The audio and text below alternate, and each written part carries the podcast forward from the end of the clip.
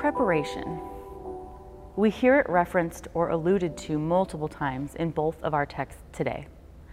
Preparation. Sometimes small and sometimes large actions that we take to orient ourselves towards events, seasons, moments, tests, achievements. For example, we prepare the table for dinner, but we also prepare our hearts for worship. We are readying ourselves for something. We also prepare our bags and belongings before we go on a trip, but we also prepare via studying for a test we have to take at the end of each term. We prepare for work each morning with a shower and fresh clothes, and we prepare for retirement with contributions to 401ks. The more we begin to look for the idea and the act of preparation, the more we begin to see it in everything we do. We are constantly preparing for something. And my own life has been a perfect example. Now, I come from a family that loves to be prepared. My grandparents are children of the Depression. Both sides came out west to California in search of jobs from dire economic situations in Oklahoma and Colorado. They had nothing. My grandpa didn't even own a pair of shoes until he was 10. They worked hard to create new lives in new places, but never forgot the feeling of having the financial rug pulled out from under them. They never again wanted to be caught unprepared this formative experience shaped how they raised their kids, my parents, and in turn, how my parents raised me and my sister. Growing up, I remember we never wasted anything. At dinner, we were strongly encouraged to eat everything on our plate. We rarely splurged on big trips or purchases, but I do remember getting pulled out of school once to go to Disneyland. We lived about 15 minutes away, and that was a memorable, magical day. My dad is a true MacGyver and can make, grow, or fix just about anything. During the height of COVID, he took up woodworking. And now, with his lathe, he makes bowls and plates, vases, you name it. And they're beautiful pieces. I grew up hearing the phrase, why pay for something when you can fix it or make it yourself? We were frugal grateful for what we had, and taught to save up so that we would be prepared for any eventuality. But that is a particular type of preparation and is by no means the only type of constant preparation in our lives. If we take an even deeper look at the ways preparation has shaped our lives, it's staggering. In elementary school, we prepare for middle school. In middle school, we prepare for high school. In high school, we prepare for college. In college, we prepare for jobs.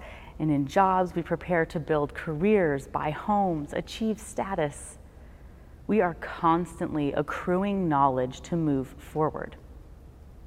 In our personal lives, we might date to prepare for marriage or committed relationships. We might get married, and for some of us, that means preparing for children. And then the whole cycle starts all over again we spend our lives preparing for the next thing, making sure we are ready for the future. We even take multivitamins to prepare our bodies for old age.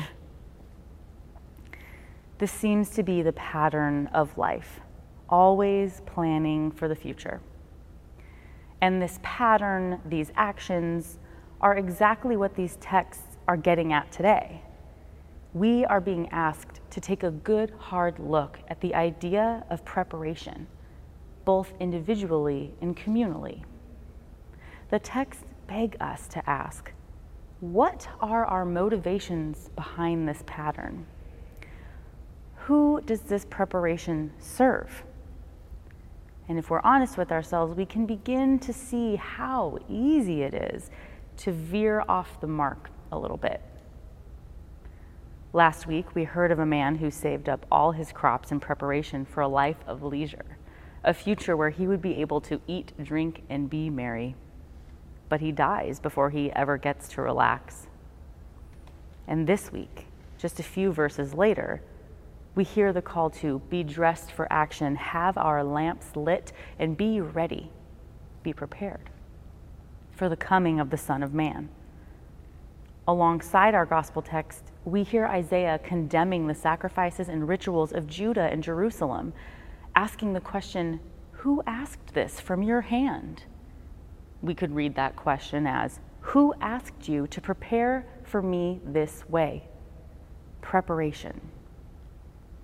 These texts and stories show us how we have veered from the goal of preparation and how we can find our way back to the truth of it.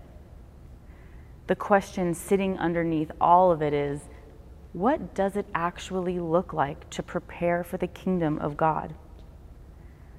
What does a meaningful ritual or sacrifice to the God of Israel actually entail? if I look back at my own upbringing, I can see that often my idea of preparation is fear based and not communally centered. to be prepared is to have enough money in the bank in case we fall on hard times, to invest appropriately so I can one day retire. I can even use therapy as a way to prepare for an argument I haven't even had yet with my husband, but I want to know how to deal with it in case it comes up preparation becomes eerily similar to self preservation and self dependence. While none of these things are bad in and of themselves, if I follow them too tightly or too far down the rabbit hole and let them define my work of preparation in the world, I begin to sound a lot like the rich fool in last week's text or the people offering empty sacrifices in this week's Hebrew text. I may not know much, but I can discern that this is not the preparation Jesus speaks of in Luke. In our Hebrew text, we hear Isaiah give us an even clearer idea of what preparing for the kingdom is not. The people of Judah are trying to cover up their sins of greed, injustice, and worshiping another God with fancy sacrificial offerings and rituals in the hopes that these might cleanse their hands and their hearts, that this might repair and prepare them for right relationship with God. Instead, God calls the people of Judah and Jerusalem rulers of Sodom and people of Gomorrah, one of the biggest insults in Jewish heritage. These two cities were completely demolished due to their abandonment of God's commandments. And while many today associate these cities with sexual misconduct, that wasn't even alluded to until the Hellenistic period. We read in Ezekiel that the guilt of Sodom and Gomorrah actually lay in their pride, excess of food, prosperous ease, and lack of attention to the poor and needy. What God really wanted from them we read a few verses later, was for them to cease to do evil, learn to do good, seek justice, rescue the oppressed, defend the orphan, and plead for the widow. True preparation was not making sure the checklist of sacrifices and rituals in the temple were up to date. We begin to see the pattern that true preparation is always pointing back to care of the community over self. With that insight, we turn to our Luke text. Here, there are no specifics. We're given vague, semi fear inducing instructions to be ready for any hour. This is the type of anxious preparation I am familiar with.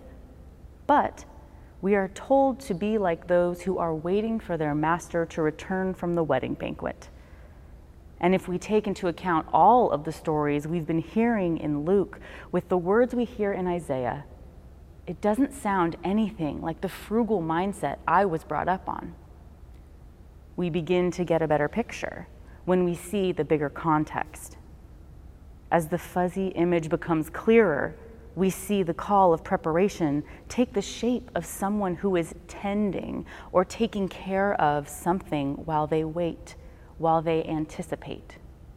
It is not a call to stockpile, not a call to pious ritual. One of the biggest themes in Luke is how we spend our money, how we give alms, how we take care of each other. All of it. And that's when it clicks.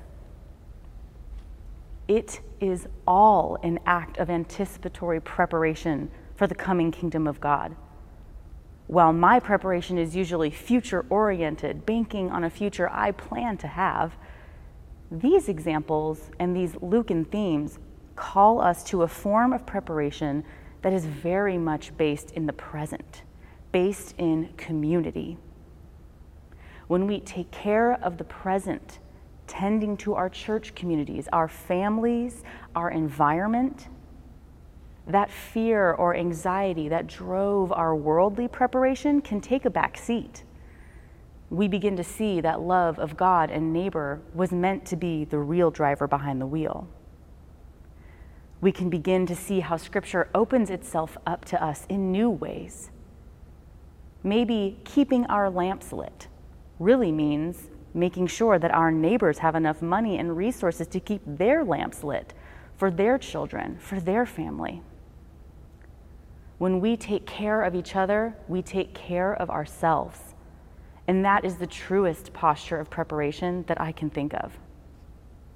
It feels counterintuitive in our hyper individualized, hyper fear driven reality because it requires a trust in God and in one another, and that is no small ask.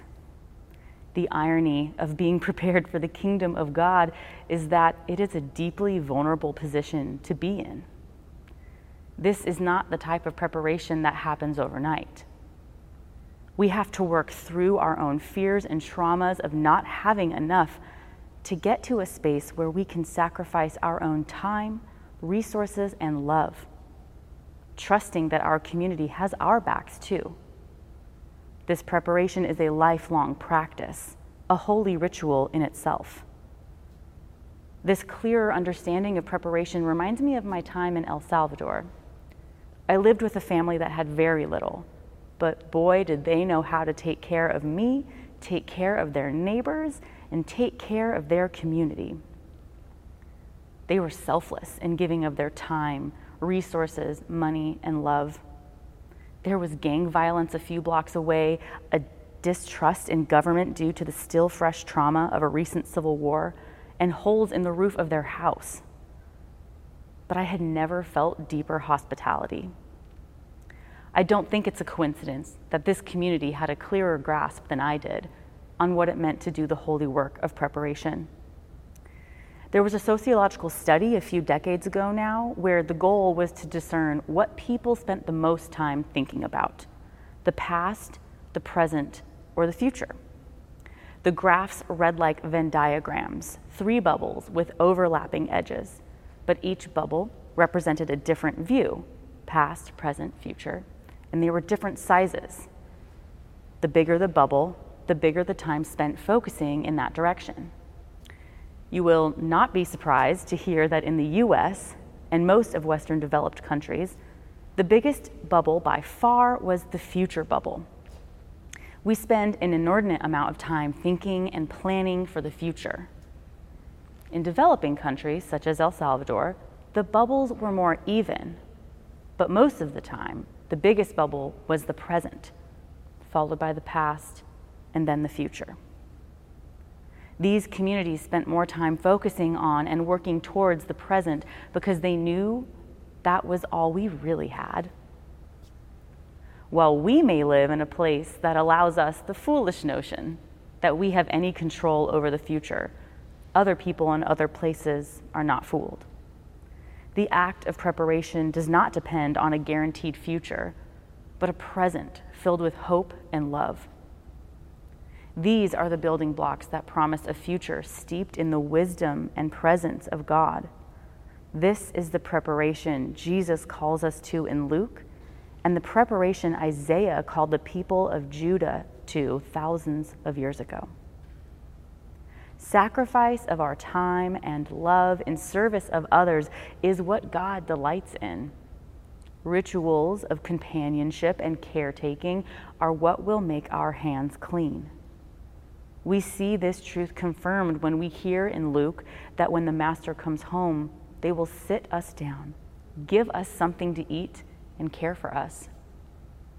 A complete subversion of the master servant power dynamic This same subversion is witnessed 10 chapters later when Jesus declares that the greater role is not the one at the head of the table, but the one who serves.